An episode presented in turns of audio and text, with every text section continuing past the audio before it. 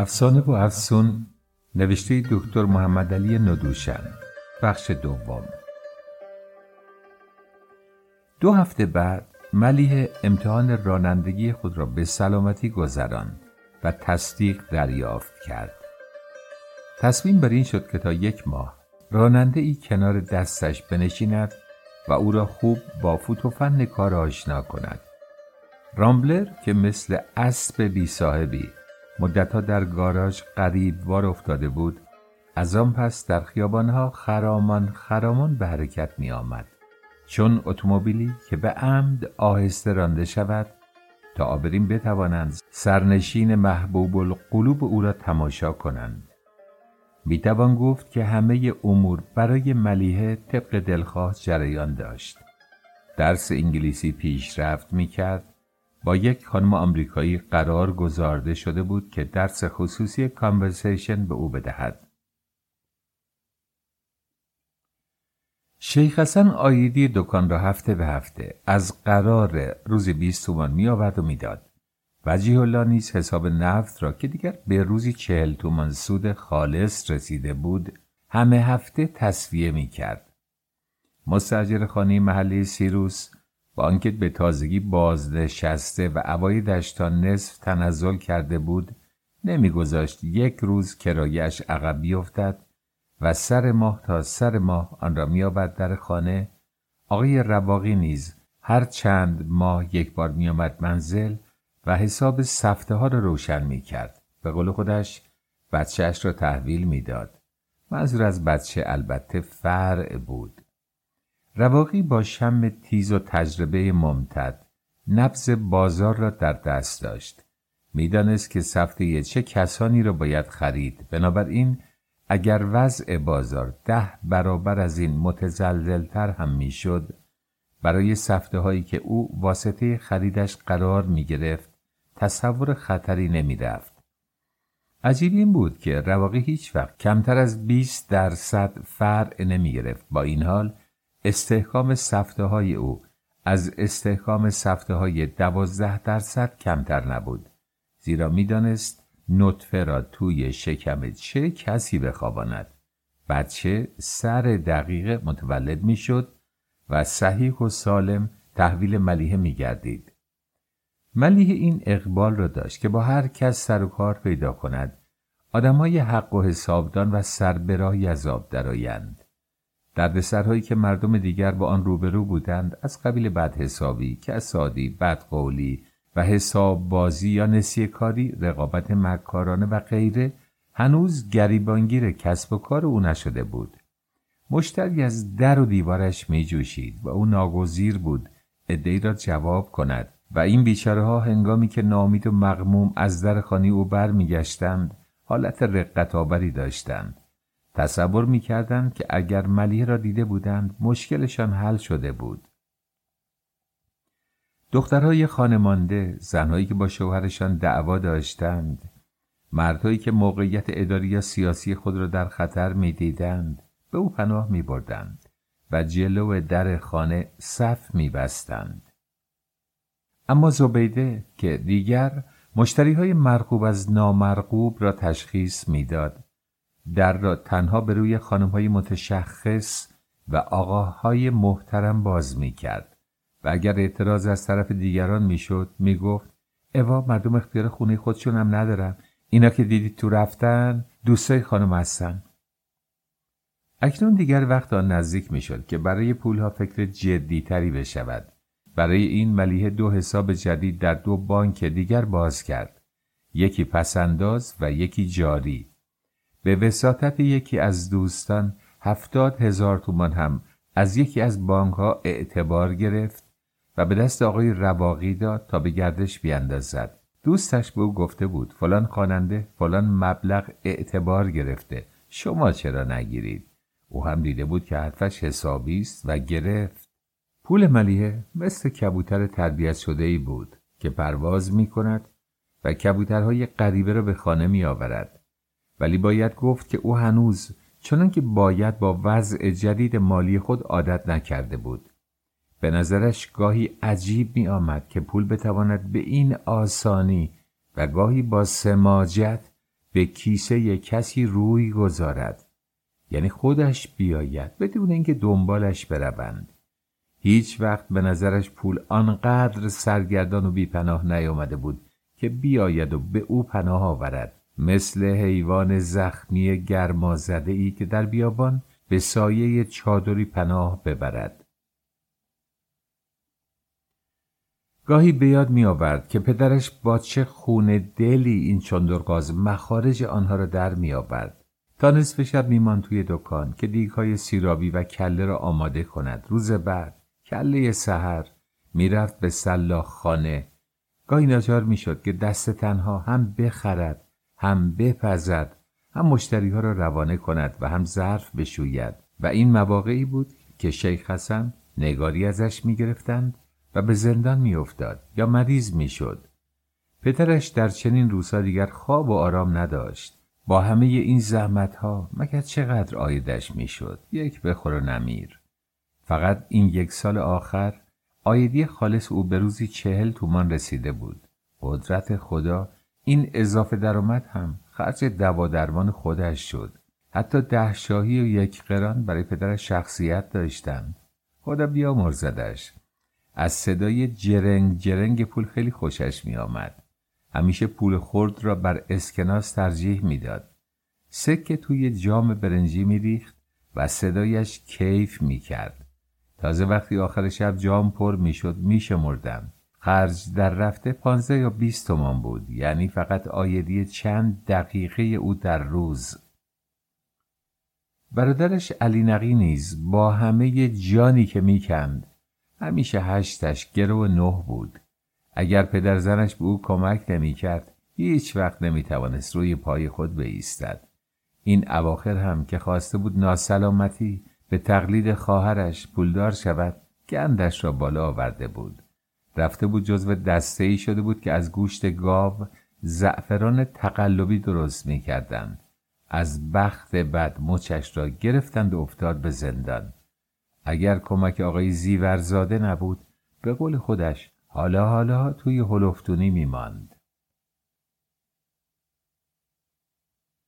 بیش از یک سال از مرگ مشری قنبر کل پز پدر ملیحه نمیگذشت. در عرض این یک سال تغییرات شگفتآوری در روحیه و شخصیت و زندگی ملیحه پدید آمده بود. کمتر اتفاق میافتاد که این همه پیش آمده موافق در مدت کوتاهی به یک نفر روی کند.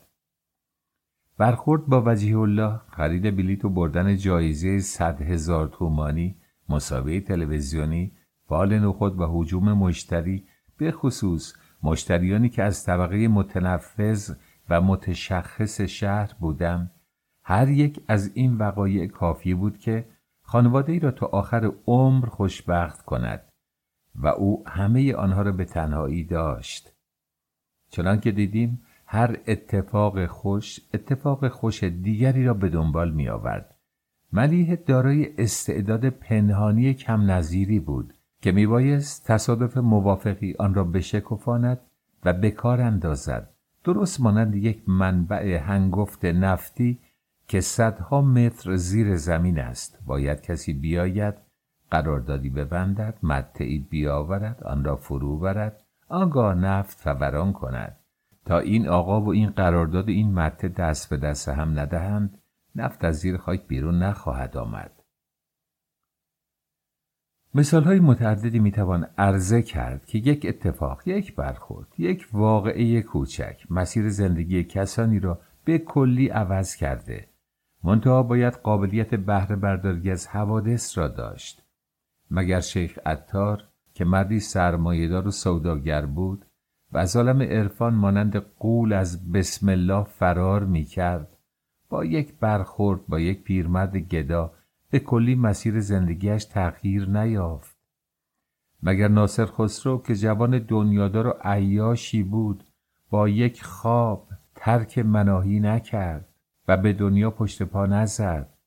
مگر ابراهیم ادهم که تشت رسوایی هرزگیهایش از پشت هر بامی افتاده بود به راهنمایی خاج خزر ناگهان تغییر جهت نداد و پلاس زهد نپوشید؟ اینها و هزاران نظایر اینها مبین آنند که جوهر وجود انسان همیشه آمادگی دارد که مانند سنگ آتش زنه جرقه بپراکند. منتها باید به چخماقی برخورد. بنابراین تعجب نخواهیم کرد. اگر می‌بینیم که ملیحه کنگوری یا بهتر بگوییم حلیم باجی دختر مشهدی قنبر کل پز در مدتی کمتر از یک سال در ردیف بانوان درجه اول پایتخت قرار گرفت. این زن اعجوبه. در این آنکه خانه محله عربهای خود را حفظ کرده بود و به سبک زندگی قدیم خود وفادار ماند توانست در جذب اصول تجدد و مد و افکار نو و شگفتی های قرن بیستم چنان پیشرفت برقاسایی کند که مورد حیرت و تحسین متجددین زنان پایتخت قرار گیرد. حتی شاید نزدیکترین دوستانش هم اطلاع نداشتند که چند ماه بود بیش از شبی سه چهار ساعت نمیخوابید. لاینقطع در فعالیت آموختن بود. به برنامه های آموزنده رادیو گوش می‌داد. تقریبا تمام مجله های وزین کشور را از زیر نظر میگذراند.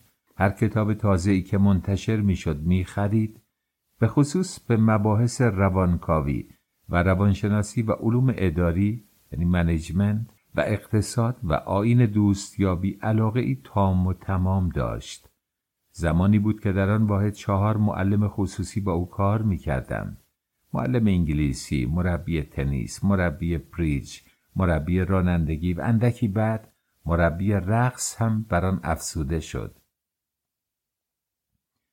تربیت و معلوماتی که دختران باهوش و مستعد در طی چندین سال اقامت در غرب اروپا یا آمریکا یعنی کانونهای تمدن جدید به دست آورده بودند او میکوشید تا در قلب محله عربها در عرض چند ماه کسب کند.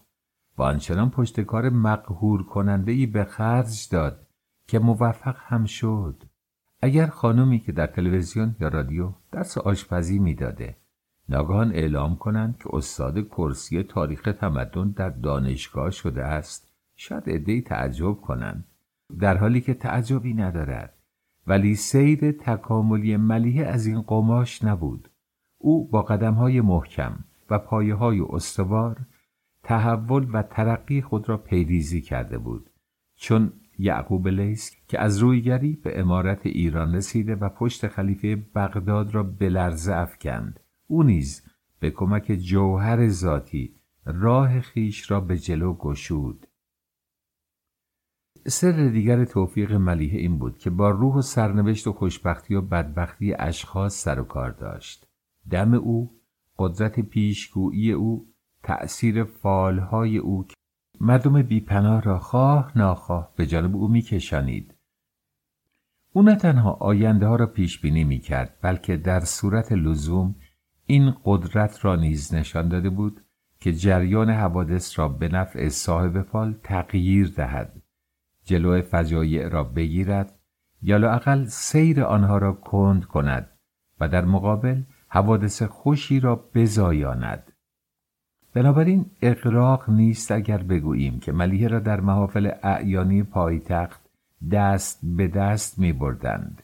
حضور او در آن روزگار وانفسا پشتوانه و پشتگرمی بود.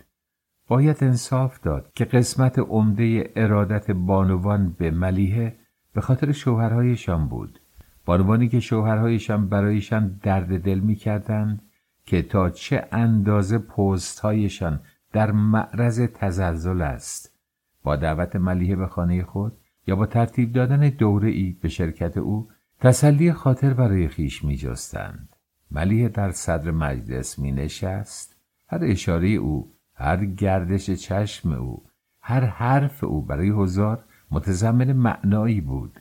گاهی با نگرانی از او میپرسیدند ملیه جان اوزار چطوری می‌بینی؟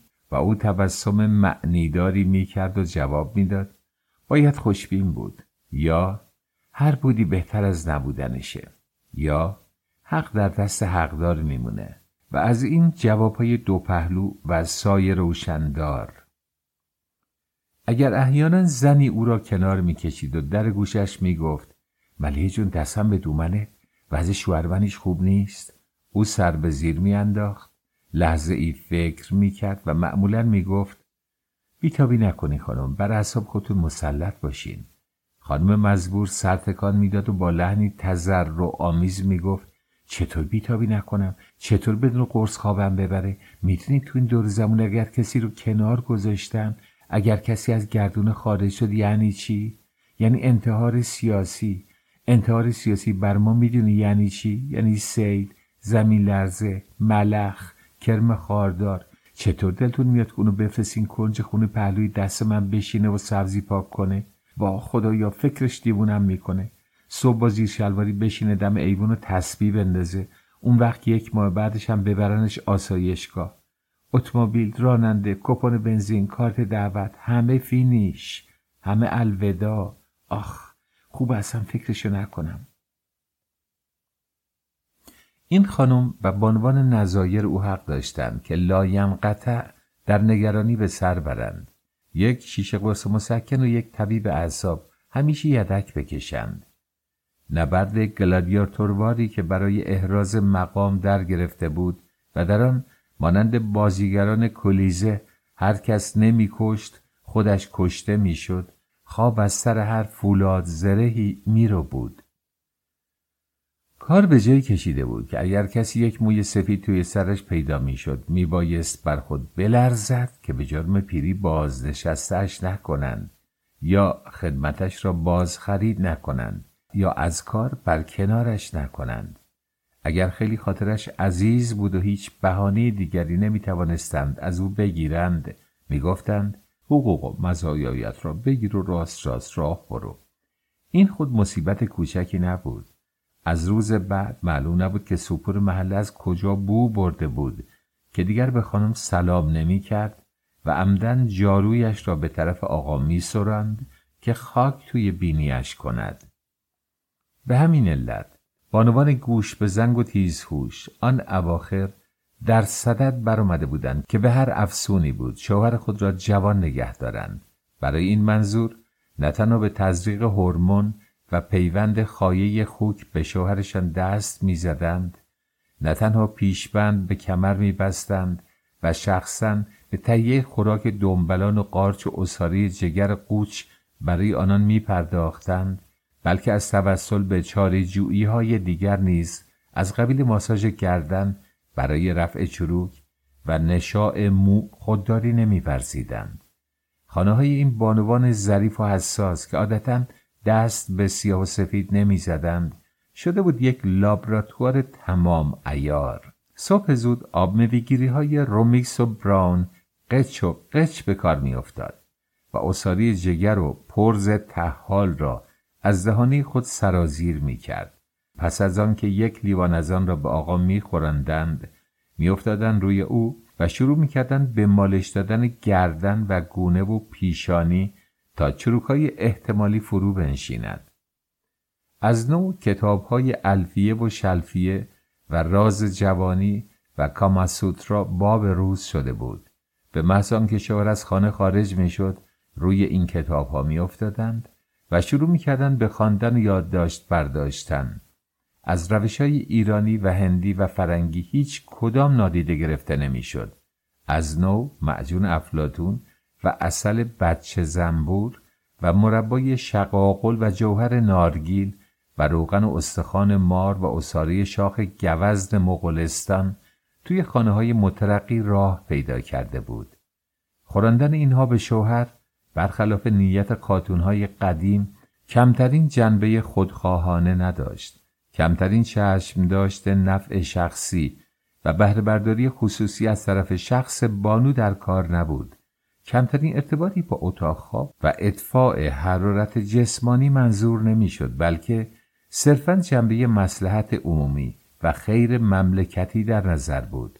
میبایست به هر قیمتی هست دیو سن توی شیشه برود تا فرشته مقام در معرض خطر قرار نگیرد.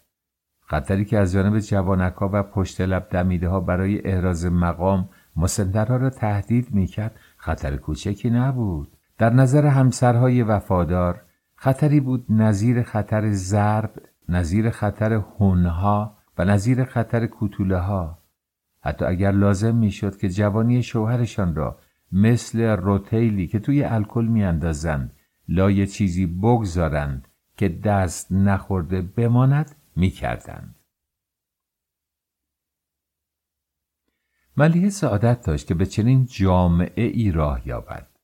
زمین آنها برای پروراندن تخم استعداد او به قدری پربرکت بود که او جز این کاری نداشت که بنشیند و رویش خود را تماشا کند و کیف ببرد. دعوت پشت دعوت بود که می آمد پستی محله عرب ها همه یک کاغذهایش یک طرف و کاغذهای مخصوص ملیه یک طرف. معلوم نبود چرا بعضی حتی اشانتیون های دوا هم برایش میفرستادند شاید برای اینکه وارد کننده های دارو فکر می‌کردند که او می‌تواند در محافل و مجالس راجع به قرص های مسکن و خواباور و نشاد بخش و نیرو افزا و تقدیر کننده توصیه و تبلیغ کند.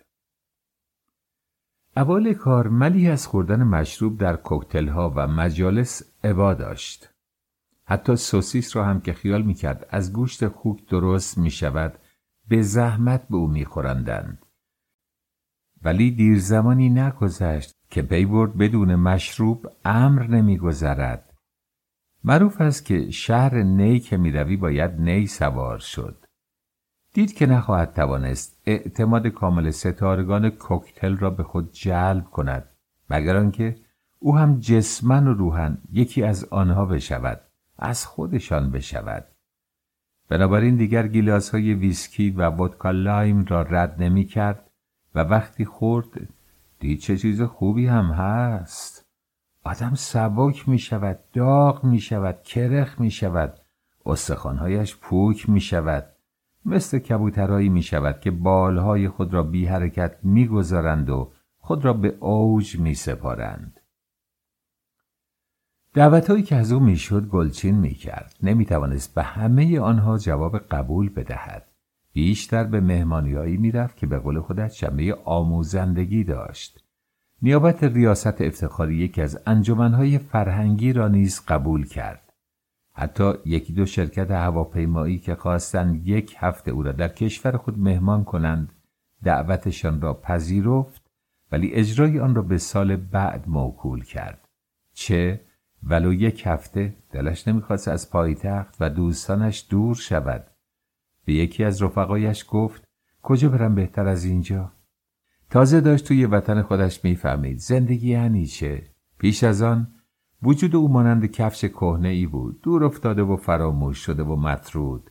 ناگهان مردم هوشیار پی برده بودند که این کفش کهنه مانند جامی زرین چه ارزش های نهفته ای که نداشته. و آنگاه شروع کردند تا بر سر پنجه های دلاویز بگردانندش. خانم خوشخرام از فکر وجی الله بیرون نمی رفت. با آنکه اگر لب تر می کرد مرد مثل قارچ از زمین برایش می روید. نمی‌دانست چرا اینقدر به این جوانک نفت فروش دل بسته است. آنچه مسلم بود حالت حیوانی و شهوت خالص او در این خواستن مقاومت ناپذیر عامل اصلی به شمار می رفت. از نظر خانم خوشمرام حسن وجیه الله در آن بود که یکی از مردانی مینمود که زن را فقط برای بدنش می‌خواهند مانند بشر اولیه هیچ قل و قشی در میلشان نیست. چون سیل به طرف جسم زن هجوم برند و با قدرت و کوری و خروش همان سیل او را در بر می‌گیرند. خانم خوشمرام که از مردان فکلی به کلی زده شده بود به دنبال یک چنین منجی میگشت. می‌خواست که او را بیابد و او را شکار کند. مانند طعمه توی بغلش بگیرد و او را از هم بدرد. احساس می‌کرد که فقط چنین مردی خواهد توانست قدر بدن او را بداند و حق آن را ادا کند و به نتیجه آقا و سرور او باشد. احتیاج انان گسیخته ای به آقا و سرور داشت. کسی باشد که چنگیزوار بر بدنش حکومت کند. در عالم جنسی هوادار بیچون و چرای استبداد سیاه بود. از کجا محستی هم که عاشق یک قصاب پسر شده بود همین احساس او را نداشته بود. محستی زنی ظریف طبع و دانشمند. اگر یک چنین احساسی نداشته چه او را وامی داشته که در مدح یک قصاب پسر بیتمیز بی سواد آنقدر ربایی های سوزناک بگوید خانم خوشمرام یقین داشت که اگر موضوع را با استادش خاج تاووس روانکاو در میان میگذاشت مورد تأیید و تشویق او قرار می گرفت. پس چون نمی توانست صبر بکند چه می توانست بکند که وجیه الله را از چنگ ملیه درآورد. یک روز صبح تا زور از رخت خواب بیرون نیامد و نقشه ای کشید. بعضی عقیده داشتند که استادش خاج تابوس نیز او را در طرح این نقشه کمک کرده بود. برای پیاده کردن نقشه خود مهمانی مفصلی در خانه خیش ترتیب داد و ملیحه را نیز با آن مهمانی دعوت کرد.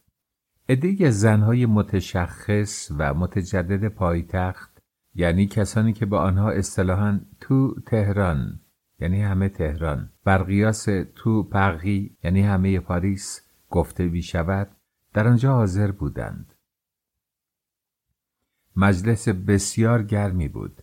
بعضی میرقصیدند بعضی از سیاست حرف می‌زدند بعضی پوکر بازی می‌کردند بعضی هم نشسته بودند و تخمه میشکستند و از مد حرف می‌زدند ناگهان خانم بسیار متجدده ای که خود را قرنقل ودایی معرفی کرد آمد و کنار ملیه نشست و گفت من خیلی وصف شما رو شنیدم و قایبانه به شما ارادت داشتم. ملیه تشکر کرد. خانم ودایی گفت خانم شما هم خوب کم کم وارد کارهای اجتماعی بشید. ملیه که گویا در مورد کلمه اجتماعی سوء تفاهمی برایش پیش آمده بود جواب داد ای خانم قربونتون برم که از من گذشته.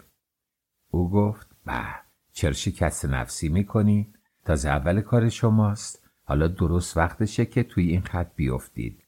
و روی کلمه کار و خط تکیه کرد.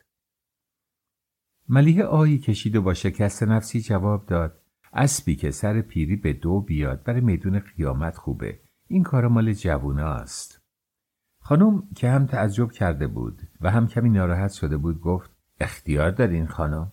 سن شما. برای این کارها سن ایدئاله. جوونا که تجربه ندارم. ملیه جواب داد.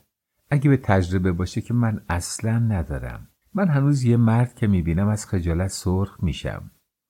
خانم مثل اینکه منتظر چنین حرفی باشد تا مچ او را بگیرد گفت درست به همین علت باید وارد گود بشیم بعد دست به دست هم بدیم این مردم باید جلوشون در اومد.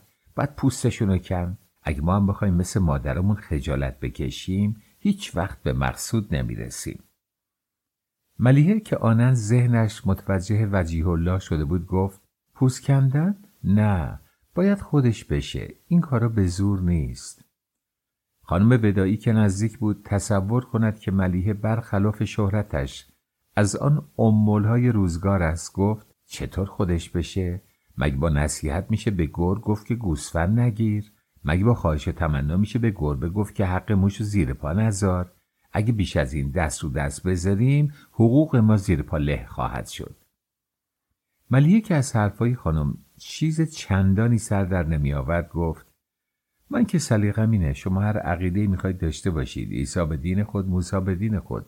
من کاری که بهم نیاد نمی کنم و کسی هم که من رو نخواد به زور نمیکشمش طرف خود. شما رو نخواند؟ منظورتون چیه؟ البته که نمی‌خوان. این مبارزه است. شوخی نیست. حق گرفتنیه دادنی که نیست. ملیه کمی به فکر فرو رفت و گفت یعنی شما این کار رو یک جنگ تلقی می‌کنی هیچ راه مسالمت نداره. خانم متجدد که حس می‌کرد دارد برنده می‌شود. سرش را تکان داد و با صدای محکمی گفت نه نداره ملیه از نو رابطه خود را با وجیه الله در نظر آورد. فکر کرد دل دادن و گرفتن کار ساده ایه. نیست؟ پس چرا گاهی یک کوه معما میشه؟ حوصلهاش سر رفته بود. برای آنکه دنبالی حرف را ببرد گفت می‌دونید خانم من وقت ندارم که شبا بیدار خوابی بکشم. خانم لبخندی زد و گفت وا چه قصه ها می‌خورین. این ارتباط به بیدارخوابی نداره. جلسای ما هیچ وقت تا بیشتر از ساعت ده طول نمی‌کشه. ملیحه گفت آخه اونا که تا صبح بیدار میمونن. خانم پرسید کیا؟ ملیحه جواب داد اونا که رقص و مقص و این کارا رو می‌کنن. خانم با تعجب گفت اینا چه ارتباطی با کار ما داره؟ ملیحه گفت مگه منظورتون از کار اجتماعی همین نبود؟ خانم قاه قاه خندی خدا مرگم بده. نملیه خانم جون کجای کار هستین؟ کار اجتماعی ربطی به رقص چاچا و شیک نداره. منظورم این بود که فعالیت اجتماعی داشته باشید. در کارهای آمال منفعه شرکت کنید. جمع کردن اعانه کمک به زعفا البته کار سیاسی هم جزوشه. انجمن کمک به کامیونداری بازنشسته. انجمن مبارزه با کمبود ویتامین مبارزه با عروس خارجی مبارزه با غذاهای چاق کننده. ملیه خجالت زده شد اما برای آنکه خود را از تک و نیندازد گفت خاک بگورم بس بعد شنیدم. آره کار اجتماعی که معلومه چیه؟ با خودم گفتم من کجا و کج راست شدن تا صبح کجا. ولی برای کار اجتماعی خیلی دلم می‌خواد ولی معلوم نیست از اوتش بر بیام. خانم متجدد گفت اختیار دارین؟ کی بهتر از شما؟ من باید یه روز شما رو ببرم کلوب. راستی همین دوشنبه که میاد یک کوکتل کوچولوه. خود منم راجع به روش کمک به مادرای بیشیر و اطفال شکم و سخنرانی می‌کنم. یه حلقه فیلم هم که یکی از انجمنهای فرهنگی هدیه کرده نمایش میدن. دوشنبه بعد طبق قرار خانم ودایی با اتومبیل خودش رفت عقب ملیحه و نیم ساعت بعد هر دو با هم بازو به بازو وارد کلوب جهش جامپینگ کلاب شدند. شبستان پر بود از زن زشت و زیبا و پیر و جوان. البته تمام روشنفکر خانم بدایی که معلوم بود تقریبا همه را می‌شناسد با یکی یکی دست می‌داد و احوال پرسی می‌کرد. ملیحه را با بعضی که سرشناستر بودند یا با خودش خصوصیت بیشتری داشتند آشنا کرد اول معرفی روبرو صورت می گرفت و او با آب و تاب چند عبارت در اوصاف و صفات خانم حاضر بر زبان می آورد. بعد که با ملیه تنها می ماند معرفی ثانویی به عمل می آورد و به ذکر واقعیت های دیگری می پرداخت. مثلا این خانم دیدی هیکلش به همین صورت صد هزار تومن میارزه. لباسش و ساعتش و جواردی که به خودش آویزون کرده. تا دو سال پیش آه نداشت که با ناله سودا کنه. حالا شوهرش مثل ریک تو دامنش پول میریزه. شوهرش رئیس مؤسسه آبیابیه. درآمد مرئی و نامرئیش به مایی پنجاه هزار تومن سر می‌زنه. هرچی پول می‌خواد بهش میده. برای اینکه آزادش بذاره. راجب دیگری گفت این خانم خوب بهش توجه کردی؟ دبیر انجمن کامونامه چهار زبون خارجی مثل بلبل حرف می‌زنه. سالی یه بار میره سوئیس برای کورتاژ. شوهر عوض می‌کنه به همون آسونی که شما ملوف رخت خوابتون عوض می‌کنین. با شوهر آلمانیش که از همه دورش طولانی تر بود فقط یه سال و نیم زندگی کرد. الانم روزی که عدش تموم بشه میشه زن دکتر لک لک. مطمئن باشید که این یکی هم بیشتر شیش ماه نمی‌کشه. گناش کردن خودش. میگن فعالیت های مشکوک داره. آخه این همه پول که خرج شوهرای تا جفتش می‌کنه از کجا میاد؟ و چون به دختر بور بلند بالایی رسیدند و پس از سلام و علیک از او جدا شدند گفت این نشونده بهرام پاشا است. اسم بهرام پاشا رو شنیدین؟ حتما نه. یکی از مقاطع کار گمنام این شهره. اما با همه گمنامی ماهی 20 هزار تومن خرج این دختره می‌کنه. یک کادیلاک با راننده زیر پاش کرده که 90 هزار تومن قیمتشه. هموم آبجو می‌گیره. هر دو سه یک بار میفرستدش پاریس لباس بخره. ولی از حق نباید گذشت. دختر خوشگلیه. آنگاه از ته شبستان خانمی را صدا کرد. موچل خانم بیای. تا اون کسی رو که می‌خواستین بشناسیم باتون آشنا کنم. زن سیاه کرده و درشتندام که بزک تندی کرده بود به جلو آمد. و پس از معرفی با ملیه دست داد. حتی با حرارت او را بوسید و گفت همه جا ذکر خیر شماست. همین دیشب با شوهرم می‌گفتم که شما معجزه می‌کنین حتما باید شب یک منزل ما. چون از آنها جدا شد دوست ملیحه گفت می‌دونم با شما چی کار داره. وضعیت شوهرش خوب نیست. شوهرش مدیر کله. همین شیش ماه آخر نزدیک 500 هزار تومن توی قمار باخته. حالا حرف اینه که معزولش کنن. اگه برش دارن همه چکای بی محلش گذاشته میشه به حساب و جاش کنج هلفدونیه. ناگاه به خانم استمزاجی دبیر کل کلوب پرش flying club که رقیب کلوب جهش بود برخوردند. خانم ودایی آن را به یکدیگر معرفی کرد و گفت حیف بود که شما دو نفر همدیگر رو نشناسین. خانم استمزاجی که معلوم بود مدتی خانم ودایی را ندیده گفت شما مشالله دائم سفرید. خاجه خزید خب تبت خوش گذشت. خانم ودایی جواب داد. خانم دکتر می‌دونی که من نصف دنیا رو زیر پا گذاشتم ولی بهتون اطمینان میدم که هیچ جار بهتر از تبت ندیدم. می‌دونی چرا؟ بر اون که تبت تنها جای روی زمینه که زنها چند شوهرن. تمدن یعنی این. خانم استمزاجی گفت من شنیدم ولی واقعا راسته؟ جواب داد من به چشم خودم دیدم. تا ندیده بودم باور نمی کردم توی یه خونه که میرید می‌بینید که مثلا یه زن با چهار شوهر. صبح هر کدوم میرن دنبال کارشون شب همه برمیگردن و با هم هستن. ملیه پرسید هیچ دعواشون نمیشه؟ جواب داد ابدا. تبدی ها خیلی متمدنن. همه کارشون حساب داره. البته زنم جواب همه شوهرها رو میده. خانم استمزاجی خندید و گفت اگه دعواشون می‌شد بهتر بود. من دوست دارم که مردا سر من دعوا کنن. سپس با لحن ملتمسانه گفت شما رو به خدا خانم ودایی جون یه کنفرانس راجع به تبت بدین. حیف نیست که ما مشاهدت شما رو نشنویم. خدایا چقدر می‌تونه آموزنده باشه. خانم ودایی گفت حتما این کار می‌کنم. چیزایی خواهید شنید که چشاتون بره کله سرتون. خواهید گفت ما کجا و اونها کجا. تمدن یعنی این. سپس آهی کشید. و نگاهی به ساعتش انداخت و گفت من حالا دیگه باید برم. سخنرانی خانم ودایی یک ساعت دیرتر از وقت مقرر شروع شد. پشت میکروفون قرار گرفت. بانویی به نظر آمد بسیار برازنده. میکروفون را مانند شیعی مقدس عاشقانه لای دست گرفت و شمرده شمرده شروع کرد.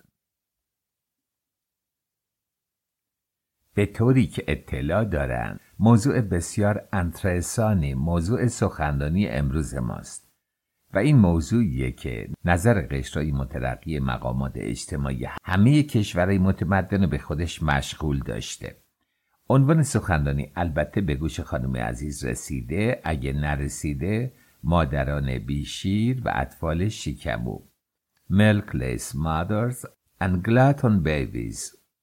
خیلی انترسانه نیست. بعضی از کسانی که در ردیف جلو نشسته بودند جواب دادند خیلی. خانم ودایی ادامه داد. بعضی بچه ها هستن که به هیچ وجه نمیشه از پس شکمشون بر اومد. درست مثل علی مردان خان. و با صدای رسایی از حفظ شروع به خواندن کرد. داشت عباس قلی خان پسری پسر بی ادب و بی هنری نام او بود علی مردان خان کلفت خانه دستش به امان. تا رسید به این بیت هرچه می‌دادند می‌گفت کم است مادرش ماد که این چه شکم است. هزار دست زدند سپس پرداخت به مادرها و با دلایل متقن علمی ثابت کرد که از خصوصیات تمدن امروز یکی آن است که مادرها شیر نداشته باشند و نتیجه گرفت تمدن با شیر مادر نسبت معکوس داره به عبارت دیگه. هرچی تمدن بیشتر شیر کمتر. پس یک مادر کاملا متمدن اونچنان مادریه که شیر در پستون نداشته باشه. بعضی از خانم های حاضر در جلسه شدیدن دست زدند اما بعضی دیگر ساکت ماندند. معلوم بود که از این اظهار نظر خوششان نیامده چه اگر تئوری خانم ودایی درست در می آمد آنها ناچار می بایست قدری نسبت به تجدد و تمدن خود شک کنند زیرا در آخرین شکمی که زاییده بودند هنوز کمی شیر در پستانهاشان جاری شده بود. پس از خاتمه سخنرانی سؤالها مطرح شد. خانم ودایی مثل یک گلر فوتبال مصمم و مطمئن پشت تریبون ایستاده بود. شانه ها به جلو و دستها عمود شده روی میز. و آماده بود تا به هر سؤالی پاسخ گوید یکی از خانم ها انگشت بلند کرد و پرسید آیا تعداد زاییدن هم بستگی به درجه تمدن داره؟ به عبارت دیگه هر شکمی بیشتر زایید کمتر متمدنه؟ خانم ودایی با حاضر جوابی مقهور کننده خود گفت بله بسیاری از قرائن و آمار و تحقیقات اجتماعی نشون میده که زنایی که بیشتر میزان کمتر متمدنن؟ خانم سوال کننده که هنوز جان سختی به خرج می‌داد گفت پس چطوری که میگن زن آخر چاری چاپلی یازده شکم زاییده؟ بنابراین طبق این تئوری باید گفت زن نامبرده متمدن نبوده. خانم ودایی با لحنی کنایهدار و تحقیرآمیز جواب داد. من ایشونو نمی‌شناسم میل ندارم که بشناسم. اما مطابق اصل کلی متاسفانه باید گفت متمدن نیست. خانم سوال کننده نامیدان پافشاری می‌کرد. اما قرائنی در دست که نشون میده این خانم متمدنه. خانم ودایی باز زهرخندی بر لب و حالت کسی که می‌خواهد در برابر نفهمی دیگران خود را متحمل نشان دهد پرسید ممکنه خانم بفرمایید چه قرائنی؟ خانم سوال کننده جواب داد اینکه رفته زنی مرد پیر پولدار شده. خانم ودایی مثل اینکه منتظر چنین جوابی نبوده باشد یکه خورد کمی مکس کرد سپس گفت بله این قرینه قابل ملاحظه ولی در هر حال با یه گل بهار نمیشه. این خانم ممکنه یک استثنا باشه. متاسفانه در طبیعت استثنا کم نیست. ما مشغول مبارزه هستیم برای اون که استثناها رو از بین ببریم. خانم سوال کننده سکوت کرد. خانم دیگری بلند شد و گفت ممکنه خانم بدهی بفرمایید پرستاری و تراخوش کردن بچه از طرف مادر با درجه تمدن نسبتی داره یا نه؟ خانم ودایی بدون لحظه تردید گفت باید خدمت سرکار خانم سوال کننده بگم که بله داره. پرسید نسبت مستقیم یا معکوس؟ متاسفم بگم که نسبت معکوس. در دنیای امروز با توجه به اینکه دنیای امروز با دنیای دیروز تفاوت داره و با توجه به اینکه بشر راه کرات رو در پیش گرفته و چهار اسبه داره به طرف موفقیت میتازه باید بگم هرچه مادر کمتر به بچه خودش بپردازه و کمتر تر و خشکش کنه میشه گفت که درجه تمدن اون بالاتره. اگه بخوایم مطلب رو به صورت شعاری بیان کنیم باید بگیم شیر خشک. بله تر و خشک نه. هم همه ای گرفت. چند نفر از جای خود بلند شدند و تقاضای ادامه مذاکره کردند. دو سه خانم دستهای خود را به شدت روی دسته صندلی کوبیدند و فریاد زدند. اختار اساسنامه ای داریم. بعضی تقاضای تشکیل جلسه خصوصی داشتند.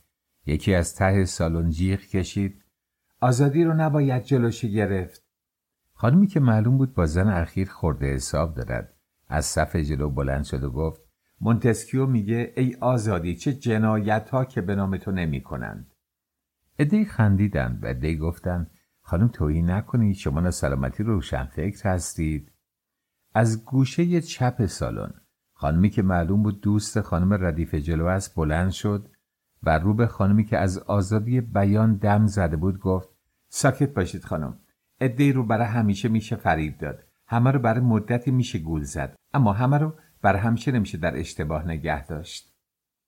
همه هر لحظه شدیدتر می‌شد. ناگاه خانم سیاه چرده درشتندام آبل روی که نوادی بر بازویش بسته بود و نشان می‌داد که مأمور انتظامات است حضار را به سکوت دعوت کرد و گفت باید در این باره سمینار تشکیل داد.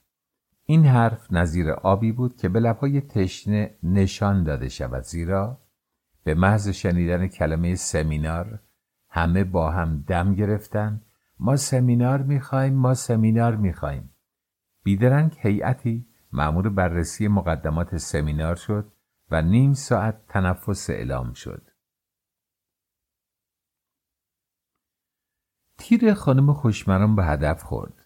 ملیه ذوق کارهای اجتماعی پیدا کرد و داوطلب عضویت در کلوب جهش کردید بعضی از دوستان کنجکاو خانم خوشمرام در خلال گفته های خود او کشف کرده بودند که مهمانی آن شب زمین چینی بوده است برای بدام انداختن ملیحه بدین معنی که او به آنجا بیاید و با خانم ودایی روبرو شود و از طرف او مورد تبلیغ قرار گیرد و به کلوب دعوت شود و ذوق کارهای اجتماعی در روحش دمیده گردد. اگر حرف این عده را باور کنیم باید بگوییم که خانم خوشمرام با این عمل خود حساب کرده بود. چون ملیحه به کارهای اجتماعی پرداخت هم ذهنش از وجیه الله منحرف خواهد شد و هم وقت عشق بازی از دستش خواهد رفت. حتی امیدوار بود که وی چنان در فعالیت های اجتماعی غرق شود که به کلی وجیه الله را از یاد ببرد و در نتیجه او بتواند جوان را یک سره در تملک خود بگیرد خانم خوشبرام که برای خود تئوری هایی داشت معتقد بود که عشق بازی و سیاست بازی با هم جور نیست باید بین این دو یکی را انتخاب کرد و خود او هم که طبیعتا اولی را انتخاب کرده بود از فعالیت های اجتماعی دور بود و مانند قول از بسم الله از سیاست فرار می کرد. درست برعکس خانم ودایی که این دو را مکمل و ملازم یکدیگر می‌دانست و معتقد بود که عشق بازی بدون سیاست بازی ابدا کیف ندارد.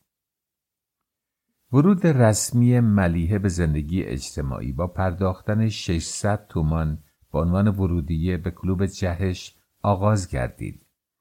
قرار شد که موقتا عضو ساده باقی بماند ولی در انتخابات آینده کلوب که هشت ماه بعد صورت می گرفت جای نمایانی برای او در هیئت مدیره یا لاقل هیئت بازرسی در نظر گرفته شود. ملیه از همان آغاز نشان داد که یک عضو آبرومند و موثر است به طوری که پس از چند روز رئیس کمیسیون طرح و بررسی ها پیشنهاد کرد که وی به عنوان ناظر در کمیسیون آنها شرکت کند و این پیشنهاد به اکثریت دو سولز پذیرفته شد و ملیحه هفته ای دو بار در جلسه حضور می یافت. چون وی عادت داشت که از هر عملی یک نتیجه کوتاه مدت و یک نتیجه دراز مدت منظور داشته باشد از خانم منجیل پور که یکی از اعضای کمیسیون بود خواست که قبل از هر جلسه برای تمرین زبان نیم ساعت با او انگلیسی صحبت کند. خانم منجیل پور که سالها در انگلستان به قول خودش فشن تحصیل کرده بود پیشنهاد او را با کمال میل پذیرفت زیرا خوشحال بود که فرصت خواهد یافت تا لااقل در یک مورد برتری خود را بر ملیحه به اثبات برساند قرار گذاردند که جلسه اول را قدم زنان برگزار کنند پس قدم به باغ نهادند و چنان جدی به کار شروع کردند که اگر ناظر بیطرف آنها را می‌دید خیال می‌کرد که همان دم با هلیکوپتر از ناف هاید پارک پرواز کرده و پایین پریده بودند. خانم منجیلپور با جملات آسان آغاز سخن کرد. میس ملیه today you have a nice pair of gloves. یعنی ملیه شما امروز دستکش های قشنگی دارید و چون ملیه در دادر جواب تردید کرد خودش به او یاد داد که بگوید Yes dear Mrs. Manjilpur I have. It's very kind of you. یعنی بله خانم منجیلپور عزیز دستکش های من قشنگن نظر لطف شماست و مکالمات آنها به همین منوال ادامه یافت. پیشرفت ملیه در کارهای اجتماعی واقعا برقاسا بود. مثل اینکه ساخته شده بود برای این کار. حتی با اینکه عضو هیئت مدیره نبود او را دعوت کردند که در کنفرانس مطبوعاتی کلوب جزو هیئت رئیسه بنشیند دو ماهی که گذشت قرائنی نشان داد که ملیحه از بلند پروازی بی بهره نیست و رؤیای ریاست هیئت مدیره کلوب را در سر می پروراند. این شایعه با بودن بانوان متشخص سابقه دار فوقالعاده آتش پاره چون افت زمان فقفورفر و ژیلا انعقادی و دوشیزه فیفی فناخسرو ابتدا شوخی به نظر آمد ولی پس از چندی معلوم شد که چندان هم خالی از جدی بودن و ریشهدار بودن نیست. نخست شروع کرد به تشکیل دادن یک جمعیت که ابتدا دار و دسته نامیده شد و بعد نام رسمی گروه بر خود نهاد. اعضای جوان کلوب و بعضی خانم های مسنتر که از هیئت مدیره موجود ناراضی بودند دورش جمع شدند گروه پس از تشکیل به چند دسته کوچک تقسیم شد و هر دسته مأمور تنظیم قسمتی از برنامه آینده گردید که آن را طرح مینامیدند. مثلا طرح مبارزه با فلان طرح مبارزه با بهمان نام این طرحها اکثرا با کلمه مبارزه شروع می‌شد و مجموع آنها تشکیل برنامه می‌داد و میبایست در انتخابات آینده کلوب به مجمع عمومی عرضه گردد. دوستان عزیزم بخشی از این کتاب رو بنده نخوندم و واگذار می‌کنم به عزیزانی که علاقه دارن خود کتاب رو مطالعه بفرمان. برای اینکه بیشتر در مورد سخنرانی در کلوب ها توسط خانم های مختلفه و تا یه حدی تصور می‌کنم به عنوان کتاب صوتی خسته کننده باشه. مسائل اون روز ایرانه که خانم ها به چه صورتی تحت چه شرایطی رشد اجتماعی داشتند در کنار آقایون. و اما دنبالی حکایت ملیحه. چون امور کلوب به قیمت 16 ساعت کار روزانه دبیر کل جدید و همکاران نزدیکش در مسیر عادی افتاد دیگر وقت آن رسیده بود که ملیحه اندکی هم به زندگی خصوصی خود بیندیشد. نزدیک سه ماه بود که دستگاه رهبری جدید بر سر کار بود. پس از گذشت این سه ماه محبوبیت ملیحه در بین اعضای کلوب خیلی بیشتر از روزی بود که با 675 رأی به دبیر کلی انتخاب شده بود. ملیحه از لحاظ زندگی خصوصی میبایست به دو چیز بیاندیشد. یکی تغییر منزل و نقل مکان به خانه ای که متناسب با وضع تازه و رفت و آمدهای او باشد. دوم وجیه الله. پرداختن به این دو موضوع اگر تا آن روز در بوته اجمال مانده بود به علت گرفتاری های بی حد و حصر او بود ولی دیگر بیش از آن تعلل روا نبود. معاون کارپردازی کلوب پس از مدتی جستجو خانهای در شمال بولوار پیدا کرد تا ملیه اجاره کند. حسن این خانه این بود که در نزدیکی زمینی قرار داشت که از طرف بانک به خانم دبیرکل واگذار شده بود و قرار بود به زودی ساختمانی در آن بنا گردد. ملیه خانه را پسندید و پس از آنکه صاحب خانه تخفیف قابل ملاحظه ای در اجاره برای او قائل شد اجاره نامه تنظیم گردید. حسن دیگر این خانه آن بود که از کلوب چندان دور نبود و وی می توانست آنگونه که اتبا توصیه کرده بودند برنامه پیاده روی خود را بین خانه و کلوب اجرا کند.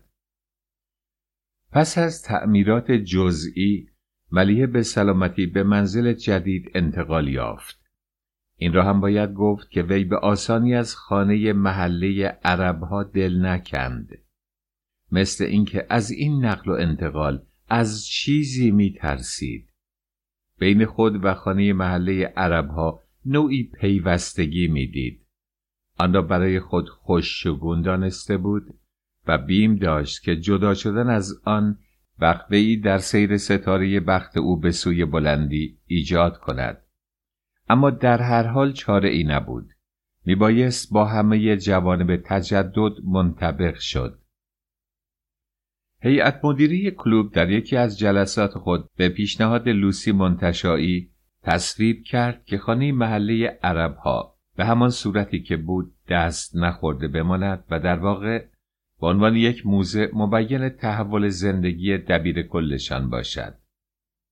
لوسی که در فرانسه از این قبیل خانه های یادگاری دیده بود در توضیح پیشنهاد خود گفت در همه کشورهای مترقی اقامتگاه مشاهیر رو به همان حالت اولیه خودش حفظ می‌کنن. وقت اون رسیده که ما هم در این مورد به اونها تأثیر کنیم. چه بهتر که از خانم دبیر کل شروع بشه.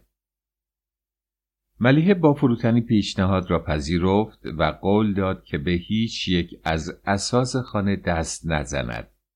سرایداری برای آن معین کردند که قرار شد حقوقش از طرف کلوب پرداخت گردد. لوحه ایرانی است که متن قطع نامه هیئت مدیره بر آن نگاشته شده بود بر سردر خانه نصب کردند دومین موضوع یعنی وجیه الله بیشتر از موضوع اول فکر ملیحه را به خود مشغول می داشت. موازی با کلوب و فعالیت های اجتماعیش قطب دیگر فکر او را وجیه الله اشغال کرده بود. گرفتاری های اجتماعی چند ماه آخر مانع شده بود که وی چنان که باید به وجیه الله بپردازد. حتی نمی توانست او را بیش از هفته ای دوبار ببیند. وجیه الله نیز چندان به شغل جدید خود یعنی نفت فروشی سرگرم بود که حتی گاهی ملیه از یادش می‌رفت. ملیه هفته ای یک یا دو بار به زبیده می گفت وجیه الله رو صدا کن و او از خدا خواسته تاخت می‌زد به طرف دکان. از روزی که وجیه الله او را کنج دکان گیر انداخته و به زور بوسیده بود گفتی چیزی در وجود دخترک به تکان آمده بود. گرچه خود را از دستش بیرون کشیده و حتی به تهدید گفته بود اگه بادگه از این کارو بکنی به خانم میگم. ولی طعم بوسه جوان توی دهنش بود. مانند فلفل فرنگی که هم دهن را میسوزاند و هم آدم از آن خوشش میآید. زیبنده در سادگی جوانی خود حتی فکر کرده بود که وجیه الله او را بگیرد. بوسیدن دختر غریبه ای در نظرش نشانه قصد گرفتن او بود.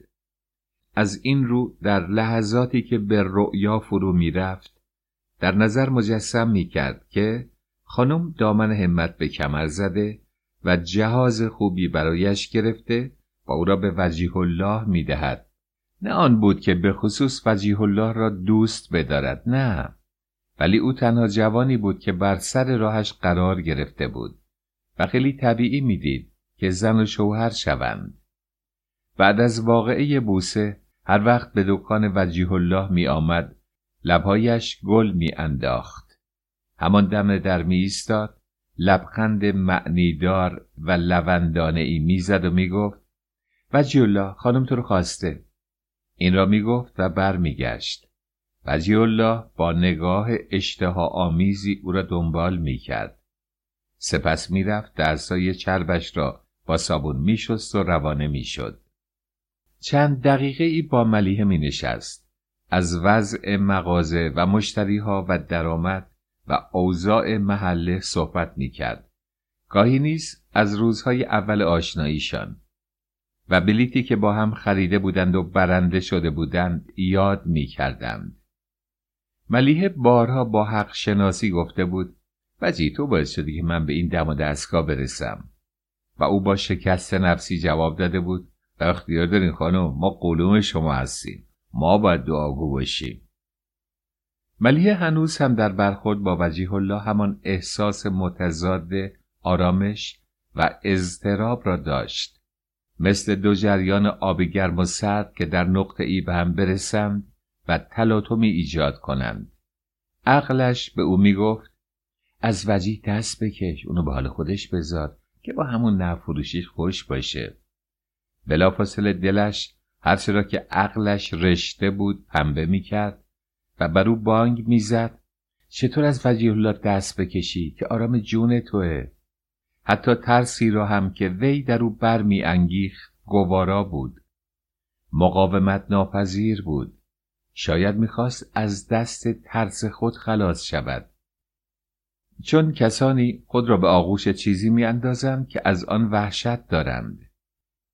اگر چترباز یک دقیقه بر لب دریچه هواپیما مردد ایستد جانش به لب خواهد رسید. باید هرچه زودتر فرو افکنده شود. مرگ یا زندگی فرق نمی کند. باید از عذاب ایستادن بر لبه پرتگاه رهایی یابد. ملیحه در برابر وجیه الله حال چنین چتر بازی را داشت. سرانجام تصمیم خود را گرفت. وجیه الله از آن او می‌شد. نه آن بود که خواستگاری نداشت. از روزی که به دبیر کلی کلوب انتخاب شده بود حتی از روز تشکیل گروه مک خواستگاران متعدد برایش پیدا شده بودند. مانند پنلوپ زن اولیس دائما گرداگردش پر می‌زدند. ولی در نظر او هیچ یک از آنها آن کسی نبودند که او را میبایست. مثلا استاد بیدل شاعر که به پنجاه سالگی رسیده و مجرد مانده بود یکی از خواستگاران بود. استاد بیدل مرد کوچکی نبود در همه مجامع اعیانی پایتخت راه داشت. برای همه ارباب نفوذ شعر می گفت هر واقعی مهمی که در کشور پیش می آمد همان روز عصر در جراید کثیر انتشار شعری از او به مناسبت آن درج می گردید. کتاب چاپ کرده بود به افتخار انتشار کتابش جشن گرفته بودند حتی خیابانی را هم به اسم خود نامگذاری کرده بود و شهرداری با سکوت خود آن نام را تأیید کرده بود استاد بیدل از آن قرایه بیبدیل بود که برای دولتها شعر می‌گویند و توقع دارند که مردم آنها را شاعر ملی بخوانند. بنابراین می‌بینیم که با این صفات چه خوب می‌توانست کف ملیحه کنگوری قرار بگیرد. اتحاد این دو سیاست و ادب را که دهها سال است بال در بال هم بر اداره امور کشور سایه افکنده اند با هم پیوند تازه ای می‌داد. خواستگار دیگر ملیحه جیهون مقاطع کار بود یعنی همان کسی که پیش از دیگران به منبع فیاض استعداد او پی برده و رامبلر کذا را به او هدیه کرده بود. جیهون در عملیات عمرانی وسیعی که بدان دست زده بود احتیاج به پشتیبان و مشاوری چون ملیحه داشت به اندازی به عقل و نفوذ او اعتقاد پیدا کرده بود که تصور می‌کرد در صورت وصلت با او خواهد توانست به بزرگترین مقاطع کار خاورمیانه تبدیل شود. خواستگار دیگرش یک عضو عالی مقام دولت بود. او نیز مانند استاد بیدل تا نزدیک پنجاه سالگی ازدواج نکرده بود دری به تخت خورده و مقام مهمی به دست آورده بود. ولی حفظ این مقام با نوسانهایی که در امر انتصابات پیش می آمد کار جان بود. دائما دلش می لرزید که مبادا امتیازاتش را از او بگیرند. اغلب خوابهای پریشان می‌دید. در خواب می‌دید که مغضوب شده او را در اختیار کارگزینه گذارده اند بازرس ویژه اش کرده اند یا می‌خواهند با یک مأموریت خارج دنبال نخود سیاهش بفرستند. با آنکه شب روز جان می‌کند و جانب همه ارباب نفوذ را نگاه میداشت به فردای خود اطمینان نداشت. همین افکار مشوش باعث شده بود که ضعف اعصاب بگیرد. به محض آنکه در اتاقش باز می‌شد از جایش میپرید خیال می‌کرد که نامرسان است که حکم ازلش را کف دستش خواهد گذاشت. زمانی این وسواس او را گرفته بود که نصف شب با تلفن به او خبر خواهند داد که از کار بیکار شده. عملی غافلگیر کننده شبیه به کودتا. یا مثل گران کردن بنزین. به همین علت شبها تلفن را بغل سرش نگاه می داشت اما به محض آنکه صدای زنگ بلند می‌شد نعره می‌کشید گوشی را میچسبید بدون اینکه جرأت بکند آن را بردارد. پس از آنکه سرانجام دل به دریا می‌زد و آن را بر می داشت می‌دید که مثلا دوست یا همکاری است یا اصلا اشتباه بوده. آنگاه عرق سردی به پیشانیش می نشست و توی رخت خواب می افتاد و نفس نفس می‌زد. عجب این بود که هم از تلفن وحشت داشت و هم او را دائما دم دست خود نگه می داشت. کشو میز اداره و بغل تخت خوابش پر بود از قرص های تقویتی و مسکن. عاقبت ناچار شد چند روزی توی بیمارستان بستری شود. به او توصیه کردند که مدتی کنار دریا برود و استراحت کند. از پایتخت دور شدن همان بود و اعصابش بدتر شدن همان. پیوسته چشم به در هتل داشت که تلگراف ازلش را بیاورند. اگر رئیس پیشخدمت ها دیر به او سلام می کرد با خود می گفت لابد خبری داره. اگر تخم مرغ صبحانه کمی بیشتر یا کمتر از معمول پخته شده بود پیش خود استنتاج می کرد که پیش خدمت دیگر به او اعتنایی ندارد برای آنکه عمر مقامداریش را به سر آمده می دانند. خلاصه نزدیک بود که کار این آقای محترم به جنون یا به آنفارکتوس بکشد که شبی ناگاه در یک مهمانی به ملیه برخورد. چون وصف او را خیلی شنیده بود واسطه تراشید که به او معرفی شود دبیر کل جهش بنا به ادب ذاتی خود نسبت به او خیلی لطف نشان داد و از آن لحظه به وی دل بست. تصور می‌کرد که اگر با ملیه ازدواج کند به بحران عذابآور استخدامیش خاتمه داده خواهد شد. حسابش تا حدی درست بود. وجود اطمینان بخش این زن مانند قطع زمین سفتی بود در میان باطلاغزاری ولی ملیه او را نیز مانند آن دو تن دیگر نمی‌خواست. با همه آنها مهربان بود. بیان که حاضر باشد با هیچ یک تا پای ازدواج برود. او همه این دست و پاها را کرده بود برای آنکه زندگی بکند و به نظرش تنها وجیه الله می توانست راه این زندگی کردن را برای او بکشاید. ملیه اگر می‌خواست می‌توانست وجیه الله را از خود دور کند. مثلا او را به هامبورگ بفرستد که درباره نفت مطالعات انجام دهد. حتی می‌توانست بورس برایش درست کند. ولی آخر چرا؟ یقین داشت که دوریش را تحمل نخواهد کرد. آن وقت میبایست دنبال او راه بیفتد یا او را از آلمان فرا خواند و این هر دو عیبهای غیرقابل جبرانی داشت. در ایامی که ملیه سرگرم کارهای گروه و انتخابات بود به فکرش رسید که وجیه الله را بگذارد کلاس شبانه تا خواندن و نوشتن یاد بگیرد. جوان هم با آنکه کله درس خواندن نداشت چون هرچه ملیه می‌خواست خود را به انجامش موظف می‌دید به هر عذابی بود خواندن و نوشتن را آموخت. دیگر می‌توانست اسامی مشتریهایش را بنویسد و تابلوهای توی خیابان را بخواند. ازدواج امری است که خواه ناخواه قدری حساب در آن راه مییابد. ملیه نیست چون از جلد عاشق به جلد همسر آینده می‌رفت و پیش خود حساب می‌کرد می‌دید که وجیه الله حسنهایی دارد و عیبهایی. حسن اولش این بود که می‌توانست جوابگوی تمام ایار احتیاجات زنانه او قرار گیرد. غریزه او پس از بیست و چند سال محرومی و صبوری از تاریخی که خود را شناخته بود. به منزله چاه نفت شعلوری بود که فقط یک کینلی می بایست بیاید و آن را خاموش کند. دوما که وجیه الله ذاتا پسر خوب و خوشقلب و سربراهی بود قابل تربیت بود. ملیحه یقین داشت که خواهد توانست او را تحت اراده خود گیرد و چون مار و مارفسا وی را به ساز خود برقصاند سوم که وجیه الله به او علاقه داشت و مجذوب او بود برخلاف خواستگاران دیگر این جوان در قبول او حساب پول و مقام اجتماعیش را نمی کرد. او را چون خانم دبیر کل بود نمی گرفت بلکه او نیز نسبت به وی احساس احتیاج می کرد.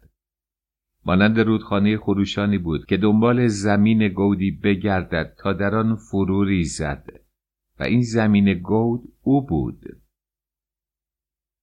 یک نکته ناگزیر بود مورد توجه قرار گیرد و آن اختلاف سنشان بود. وجیه الله نزدیک 20 سال از او کوچکتر بود. خب این می‌توانست هم حسنی باشد و هم عیبی. حسنش این بود که جوانی را که آن همه آینده در برابر خود داشت از آن خود می‌کرد جوانی وجیه الله مانند یک ارث هنگفت پدری بود که هرچه پایش می نشستند و می خوردند تمام نمی شد. عیب قضیه این بود که اختلاف سن آنها ممکن بود در خارج تولید حرفایی بکند. حربه ای به دست دشمنانش بدهد. او که مقام مهم اجتماعی داشت خیلی آسان می‌شد. دختری زفی برایش جست و آن را بزرگ کرد. کسانی که دهنشان چاک و بست نداشت ممکن بود دربارهش بگویم آتیشش تنده. یا پسری نفروش آهک می‌کنه. شوهر نمی‌خواسته بغل خواب می‌خواسته. ولا چرا زن استاد بیدل نشد و از این قبیل ترهات اما ملیه با یاد کردن از نمونه هایی که میشناخت خود را تسلا می‌داد. مگر کم بودند زنان نامداری که در سر تا سر دنیا شوهرهای خیلی جوانتر از خود به دست آورده بودند؟ مثلا ادیت پیاف که وصفش را از لوسی منتشایی شنیده بود مگر او شوهری نکرد که سی سال از خودش جوانتر بود؟ در همین سرزمین خودمان مثالهای متعدد می‌شد پیدا کرد. تازه بعضی هم که شوهر نمی‌کردند فاسق جوان می‌گرفتند. او بدعت نمی آورد او همان کاری می‌کرد که زنان نامآورتر یا گمنامتر از او کرده بودند. و اما عیبهای وجیه الله چه بود؟ این عیبها را می‌توان به دو دسته تقسیم کرد. از نظر ملیحه و از نظر مردم. از نظر شخص ملیحه وجیه الله هیچ عیب دیگری نداشت جز آنکه جوشی و جاهل بود. و جهالت توی خونش بود. با آنکه یکی دو سال آخری خیلی فرق کرده بود باز هم مانند ببر دستآموز سیرک که گاهی فیلش یاد هندوستان می کند و چه بسا که روزی کله صاحبش را بکند وجی هم به اندک ناملایمتی بی اختیار دستش به طرف چاقو می رفت. توی محله در عین اینکه عده زیادی دوستش می داشتند همه از او حساب می بردند. حقیقت این بود که شر بودن وجیه الله گاهی موجب سرگرمی و حتی کیف ملیحه می‌شد. ولی روی هم رفته ترس داشت که در زندگی دراز مدت زناشویی باعث دردسر گردد. همچنین طرز حرف زدن و حرکاتش صورت جاهلی داشت و در مواردی ممکن بود موجب بیآبرویی بشود. ملیه امیدوار بود که این اشکال دوم را زودتر از اولی برطرف سازد. وقتی با هم زندگی می کردند اندک اندک با آداب و رسوم آشنایش می کرد حتی می توانست یک معلم آداب و یک معلم حرف زدن برایش بگیرد. ملیه دلش را به این خوش می کرد که بعضی اشخاص صاحب عنوان کم و بیش مانند وجیه الله حرف می زدند. پس جاهلی و چال میدانی حرف زدن به خودی خود نه گناهی به حساب می رفت و نه عیبی. اما از نظر مردم به خصوص دشمنان ملیحه وجیه الله طور دیگری دیده می‌شد. بی سواد و بی سر و پا پدر و مادرش معلوم نبود کی هستند مرتبه اجتماعی نداشت و از ولگردی به شاگرد کل پزی و از شاگرد کل پزی به نفت فروشی افتاده بود. در چشم ملیحه هیچ کدام از اینها عیب نبود. از نظر بی اصل و نسب بودن که خیالش تخت بود. آنقدر آدمهای زیر بوت در آمده که به عنوان پول و مقام هم رسیده بودند اطراف خود می‌دید که یک لحظه هم از این جهت نگرانی به دل راه نمی‌داد. اگر با ترقی و تعالی یا به اصطلاح موفقیت همراه می‌شد حسنی به شمار می‌رفت. و حاکی از جوهر و زرنگی و بزن بهادری شخص می گردید. شخص در این صورت می توانست به خود بنازد که پدر مادری زیر بالش را نگرفته بودند و هرچه به دست آورده بود از پرتو قابلیت خود به دست آورده بود و اما در مورد مقام اجتماعی ملیه ناممکن نمی‌دید که آن را به وجیه الله برساند مگر بعضی اشخاص دیگر که به همه چیز دست یافته بودند و او آنها را می شناخت موجهتر از وجیه الله بودند. سفره ای بود گسترده و هر کس در صف مقدم سورچرانی قرار داشت. می توانست نصیب خود را به چربترین نحو از آن بردارد. خوشبختانه خود او به صف اول رسیده بود و مانند کسانی که در جلو صف سینما قرار دارند و می توانند برای آشنایان که پایین یا بیرون صف هستند بلیت بخرند.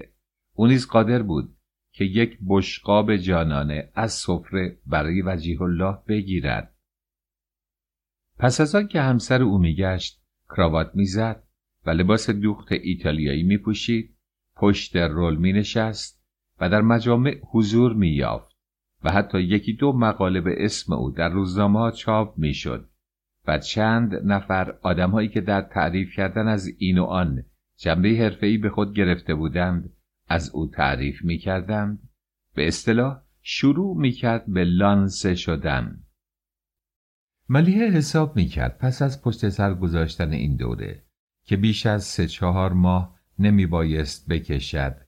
می توانست به فکر بیفتد که او را از صندوق توکیلاباد که زادگاه وجیه الله بود بیرون آورد. این امر اگر با مهارت مقدم چینی انجام می گرفت نه تنها مشکل نبود بلکه حتی ممکن بود یک قدم خارق العاده دیگر نیز برداشت و وجیه الله را وکیل طبیعی توکیل آباد کرد. نقشه که ملیه راجع به این موضوع در نظر گرفته بود این بود. جوان را در عرض یک یا دو ماه هر صبح زود بفرستد به گاراژ اوتو توکیل و او در آنجا با توکیل آبادی ها که خسته و خرابالود از اتوبوس پیاده می شدند سلام و احوال پرسی کند بپرسد برای چه کاری آمده اند؟ چه گرفتاری در پایتخت دارند؟ همه آنها بیشک گرفتاری کوچک یا بزرگی داشتند یا در عدلیه یا در وزارت کشور یا ثبت یکی مثلا می‌خواست جواز معدن بگیرد یکی جیپ قسطی بخرد. دیگری مریض توی بیمارستان دولتی بخواباند. چهارمی در اداره یا شرکتی کار برای خود پیدا کند. هر کس به حاجتی. وجیه الله میبایست خود را داوطلب کند که آنها را یاری دهد. اگر مریض بود توی اتومبیلش بگذارد و به بیمارستان برساند. بیکار بوده او را به مقاطع کار یا شرکتی برای کار معرفی کند.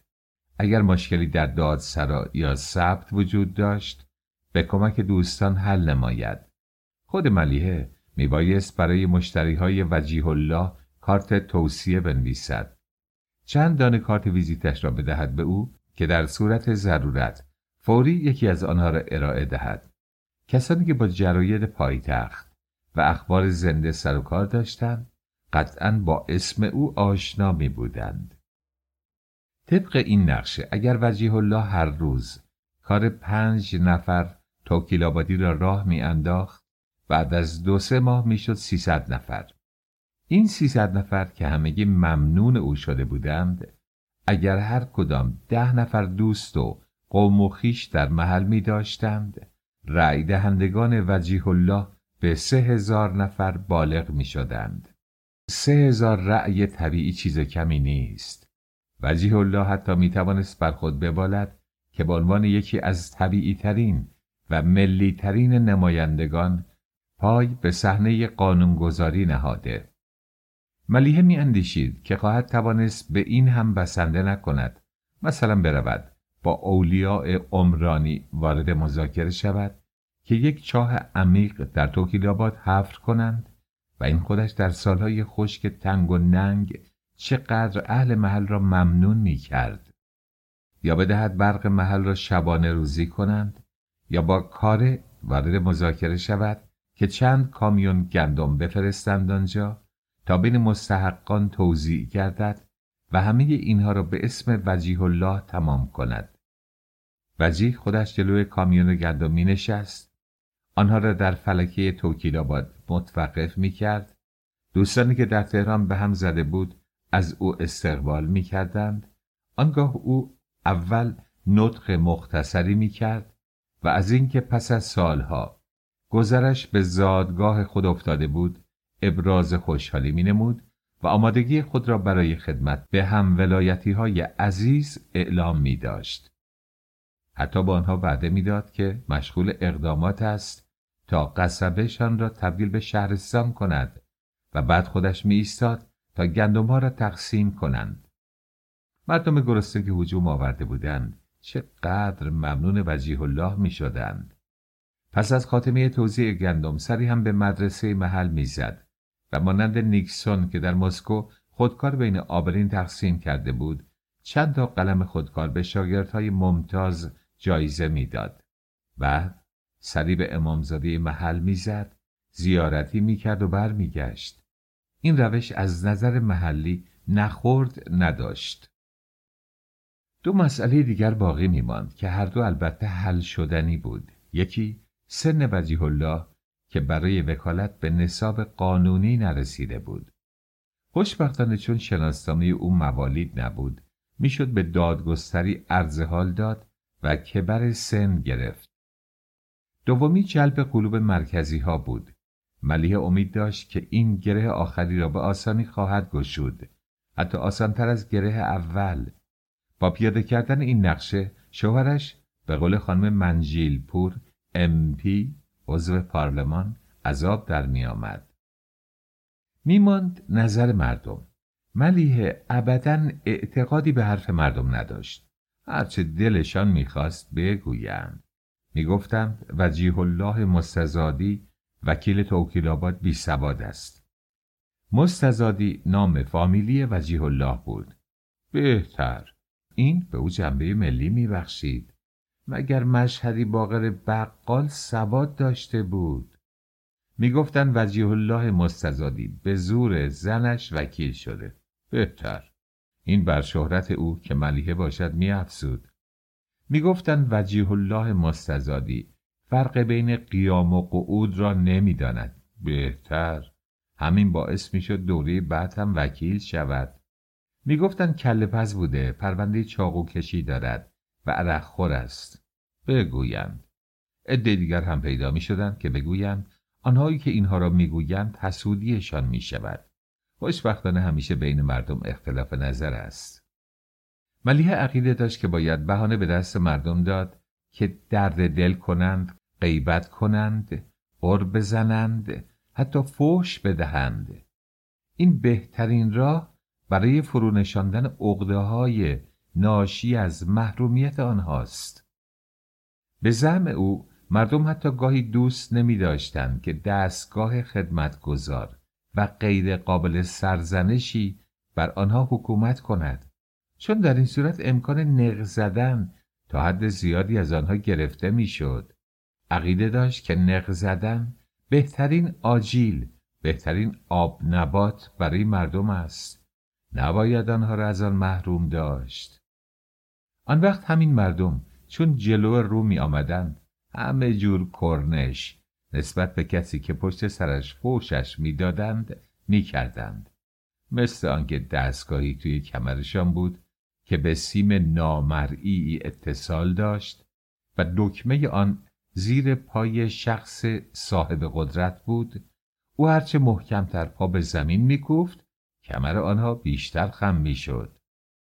ملیه از این روشنبینی خود کیف می برد چون خودش به قول خانم منتشایی از پپل مردم بیرون آمده بود. می‌دانست که آنها چه روحیه ای دارند. می‌گفت مردم طبیعت گارسون های کافه ها را دارند.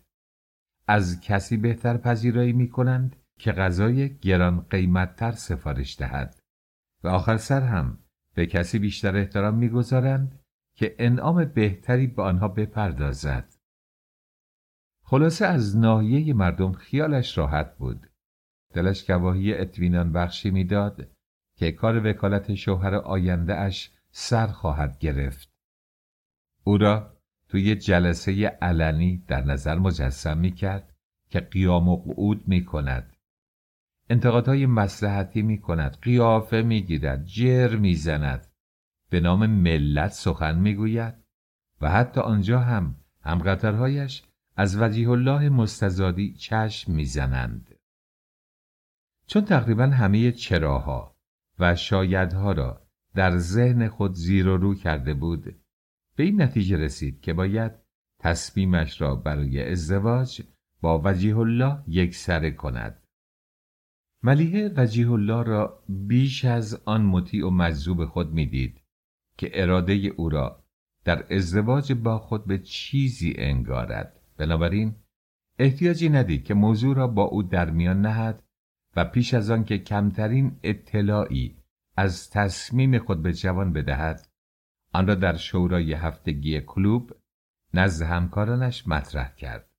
گفت چون همه ما متعلق به جامعه هستیم و به علت مسئولیت اجتماعی که به عهده داریم حتی خصوصی ترین عملیاتمون نفع و ضررش آید جامعه میشه من امروز خواستم خبر خوشی رو به همکاران عزیزم که همه خواهرهای من هستند بدم و اون رو به تصویب اونها بگذارم. هزار نفسهایشان را از انتظار حبس کردند. ملیه ادامه داد. این خبر خوش تصمیم من برای تشکیل خانواده است یا به عبارت دیگر عروسی. میترا ابوالبرکات دستهایش را به هم زد و گفت با کی خانم دبیر کل؟ ایشالا مبارکه.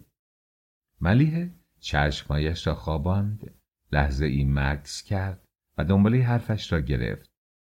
با کسی که همه شما میشناسیدش وجیه الله مستزادی آنگاه توضیح داد من لازم نیست از اون تعریف کنم همونو دیدین. جوون مستعدیه و آینده نوید بخشی داره. تو الان فرصت نداشتی که خودشو نشون بده. از این به بعد خواهد داشت. خبر برای همه هم داغ و هم قافلگیر کننده بود. نه این بود که از حسن نظر ملیحه نسبت به جوانک نفت فروش اطلاع نداشته باشند. آنچه تصورش را نمی‌کردند این بود که دبیر کلشان موضوع را تا حد ازدواج جدی بگیرد و در این بهبوهه گرفتاری به فکر شوهر کردن افتاده باشد. از اعضای جوانتر همه خوشحال شدند ولی مسنترها به فکر فرو رفتند و تصمیم ملیه را با مسرت ظاهری و سردی باطنی تلقی کردند. با آنکه همه آن زنان آزادیخواه و آزادمنش بودند وجیه الله نمی توانست برایشان قابل هضم و قابل قبول باشد. فکر می کردند که او برای دبیر کلشان کوچک است و کوچکی او باعث کوچکی دبیر کل و کوچکی دبیر کل باعث کوچکی کلوب و کوچکی کلوب باعث کوچکی نهزتی که در راهش جهاد می کردند و کوچکی نهزت باعث کوچکی خود آنها خواهد شد. درست مثل یک لوکوموتیو که از خط خارج می شود و همه قطارها را به دنبال خود به خارج می کشاند. ملیحه با تیزهوشی ذاتی خود بیمیلی آنها را حدس زد و برای اینکه از نگرانیشان کاسته باشد گفت با مسئولیتی که من دارم مسلحت نبود که مجرد بمونم. به من تهمت می‌زنند که ضد خانواده است. می‌دونید که صلاح زن درونه که همیشه در پناه سنگر خانواده مقاصد خود رو پیش ببره. اون چه به من قدرت میبخشه کاشانه و بچه است. سکوت معنیدار سنگینی بر مجلس افتاد. همه به سیگارهای خود پک می‌زدند. هر وقت در شورا چنین وضعی پیش می آمد ملیه می‌فهمید که علامت خوبی نیست. در آن لحظه بیتا ترقص به کمک او آمد و گفت قصه نخورین خانم دبیرکل ما همه پشت شما میستیم ایشالا با هم پیر شید. ملیه احساس کرد که باز هم احتیاج به توضیح دارد. گفت ممکنه تو دلتون بگید که وجیه الله از بعضی جهات واجد شرایط نیست. من از شما می‌پرسم مگر مارگارت یک عکاس رو به همسری خود انتخاب نکرد؟ مگر سوکارنو یک دختر کاباره ژاپنی رو نگرفت؟ مگر لیاقت علی خان با یک دختر پرستار ازدواج نکرد؟ برید کمی تاریخ بخونید. اون وقت خواهید دید که ازدواجهای به ظاهر بیتناسب عاقبت میمونتری داشته. ملیه دلیل کوبنده دیگری به میان آورد و گفت اتفاقا این به نفع کلوب و همه شما خواهد بود که بگن دبیر کل جهش با یک پسر ساده دهاتی ازدواج کرده. به خصوص عکسالعمل بین المللیش عالی خواهد بود. از ماهیت بشر دوستانه و دموکرات منشانه کلوب ما حکایت خواهد کرد. سیمای بعضی از حضار نشان می‌داد که در دل خود می‌گفتند این درست ولی سوء شهرت وجیه الله به عرق خوردن و نفس کش دادن چطور؟ ملیح این را هم حد زد و به منظور برطرف کردن آخرین سوء تفاهم ادامه داد. ممکنه فکر کنید که وجیه الله نقطه ضعفش عرق و چاقوه. به فرض اون که این ادعاها درست باشه. چه کسی در دنیا حوث بازیایی برای خودش نداشته؟ من آقای بسیار محترمی رو می‌شناسم که سالها مقام مهمی داشته و در محافل خصوصی کارهایی می‌کرده که اگر آدم بشنوه شاخ در میاره. مثلا مجلس بزم تشکیل می‌داده و مست می‌کرده سه نقطه. آنگاه حکایتی از این آقا نقل کرد. آفاق ترمزاده سیهی کشید و گفت وا خدا نصیب نکنه. ملیه گفت حالا بقیهش گوش کنید. همین آقای محترم شبی که شستمین سال تولدش رو جشن گرفته بود جلو چشم همه مدعوین سه تا نقطه. و حکایت دیگری نقل کرد. فخر سادات کامجو با لحن تذر و آمیزی گفت خانم دبیر کل دستم به دامنتون اینها رو تعریف نکنید. آدم حالش به هم می‌خوره. ملیه جواب داد. اینا واقعیته و نظیر این آقا هم کم نیستن. بعد نتیجه گرفت. من این مثل رو برای اون آوردم که بدونید وقتی آدم زور و مقام داشته باشه مردم کسافتکاریاش رو ندیده می‌گیرن. خیالتون تخت باشه. من کاری خواهم کرد که وجیه الله بعد از یک سال کلیه تخصص ها و مزیت های دنیا رو براش قائل شن. بعد لبخند مهرامیزی زد. نگاه خواهرانه ای بر حضار کند و تکرار کرد. خیالتون راحت باشه. با استدلال محکم و لحن صادقانه و متقاعد کننده ملیحه خیال حضار تا حدی راحت شد. آنگاه به ازدواج خانم دبیر کل با وجیه الله مستزادی رأی گرفتند و به اتفاق آرا تصویب گردید. مچول ستارالعیوبی از طرف همه حضار به رهبر کلوب تبریک گفت و چون موضوع مهم دیگری در دستور نبود جلسه شورا ختم گردید. هیئت رئیسه کلوب به جنب جوش آمد تا مقدمات عروسی دبیرکل را فراهم کند. تاریخش برای 25 روز بعد یعنی 19 دی تعیین شده بود.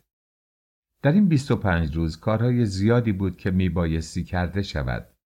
لباس عروس داماد آماده گردد جواهرات عروسی آنها که سفارش دادنی بود سفارش داده شود لحاف و دوشک و ملافه و بالش و پرده اتاق خواب و غیره و غیره دوخته شود. همچنین سایر چیزها که برای یک عروسی باشکوه لازم است. چون خانمها اهل برنامه ریزی بودند به آزیتا ارمکشیان مطلق رئیس برنامه ریزی کلوب مأموریت دادند که برنامه بیست روزه ای ترتیب دهد. به طوری که در رأس روز بیستم یعنی شب قبل از عروسی همه کارها تمام باشد. پنج روز گذاردند برای خود برنامه ریزی کمیته برنامه به کار پرداخت. طرحها به موقع یعنی پس از پنج روز آماده شد و آزیتا با دادن علامت اعلام پیاده کردن برنامه کرد. در یک لحظه توی خانه شمال بلوار ملیحه مثل اینکه قیامت شد. حلاج که گوشه حیات نشسته بود شروع کرد به پنبه زدن. لحافدوز سوزنش را توی لحاف فرو برد. تنها او بود که اجازه داشت با پای برهنه توی اطلس نرم لحاف راه برود. پردهدوز که مترش را به دست گرفته منتظر علامت دادن آزیتا ایستاده بود. شروع کرد به اندازه گیری پنجره ها. دکوراتوری که لوسی منتشایی معرفی کرده بود. به برانداز کردن وضع اتاقها پرداخت. مأمورین و کارشناسانی که برای ترتیب دادن لیونل اوم و مکال اوم و پارکت و موکت و کرکر پلاستیکی و کاغذ دیواری آمده بودند به این طرف و آن طرف میدویدند.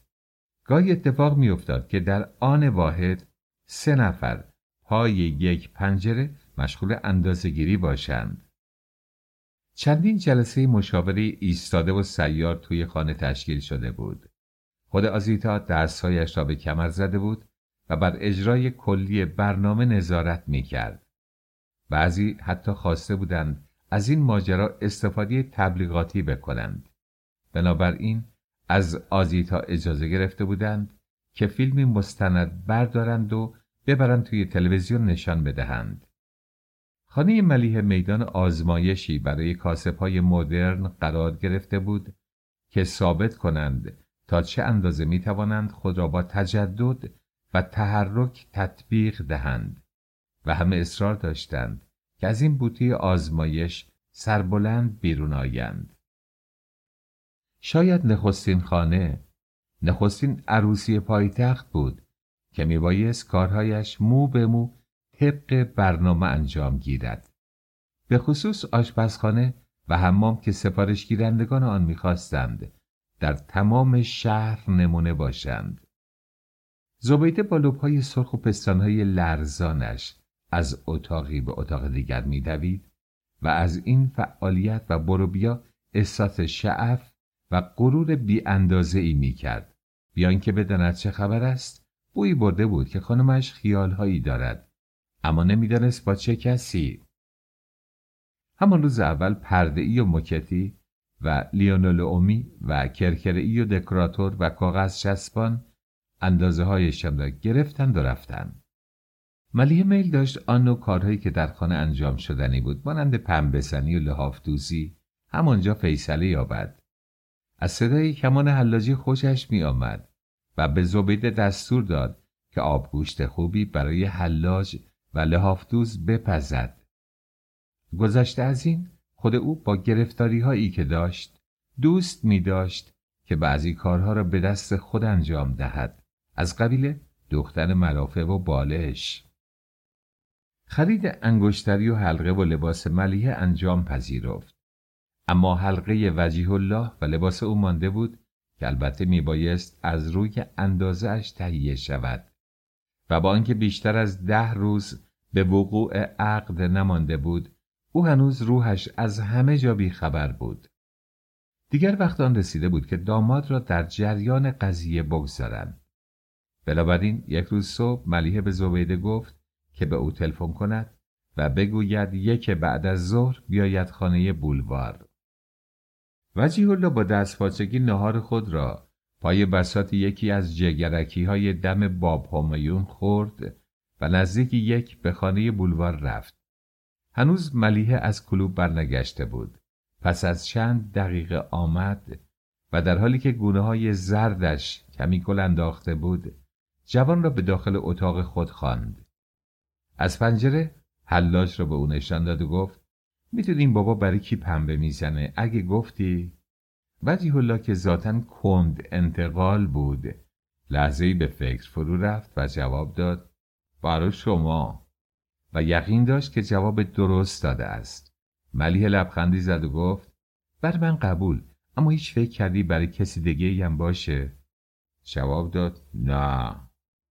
ملیه که بیش از آن موضوع را نمی‌توانست کش بدهد گفت گوش کن الله من خیالی درباره تو کردم. خبری برات دارم که می‌دونم خیلی خوشحالت می‌کنه. من از همون روزی که بلیت کذایی رو خریدیم و نصف کردیم و برنده شدیم به فکرم اومد که تو بر من یوم داری. من اینطور عقیده پیدا کردم که اگر من و تو با هم باشیم هر دو کارمون سکه میشه. اگر از هم جدا بشیم زندگی هر دومون بیریخت میشه. بنابراین می‌خوام کاری بکنم که همیشه با هم بمونیم. می‌دونی چه کار باید کرد که دو نفر همیشه با هم بمونن؟ حرفای ملیه برای او قدری سنگین بود.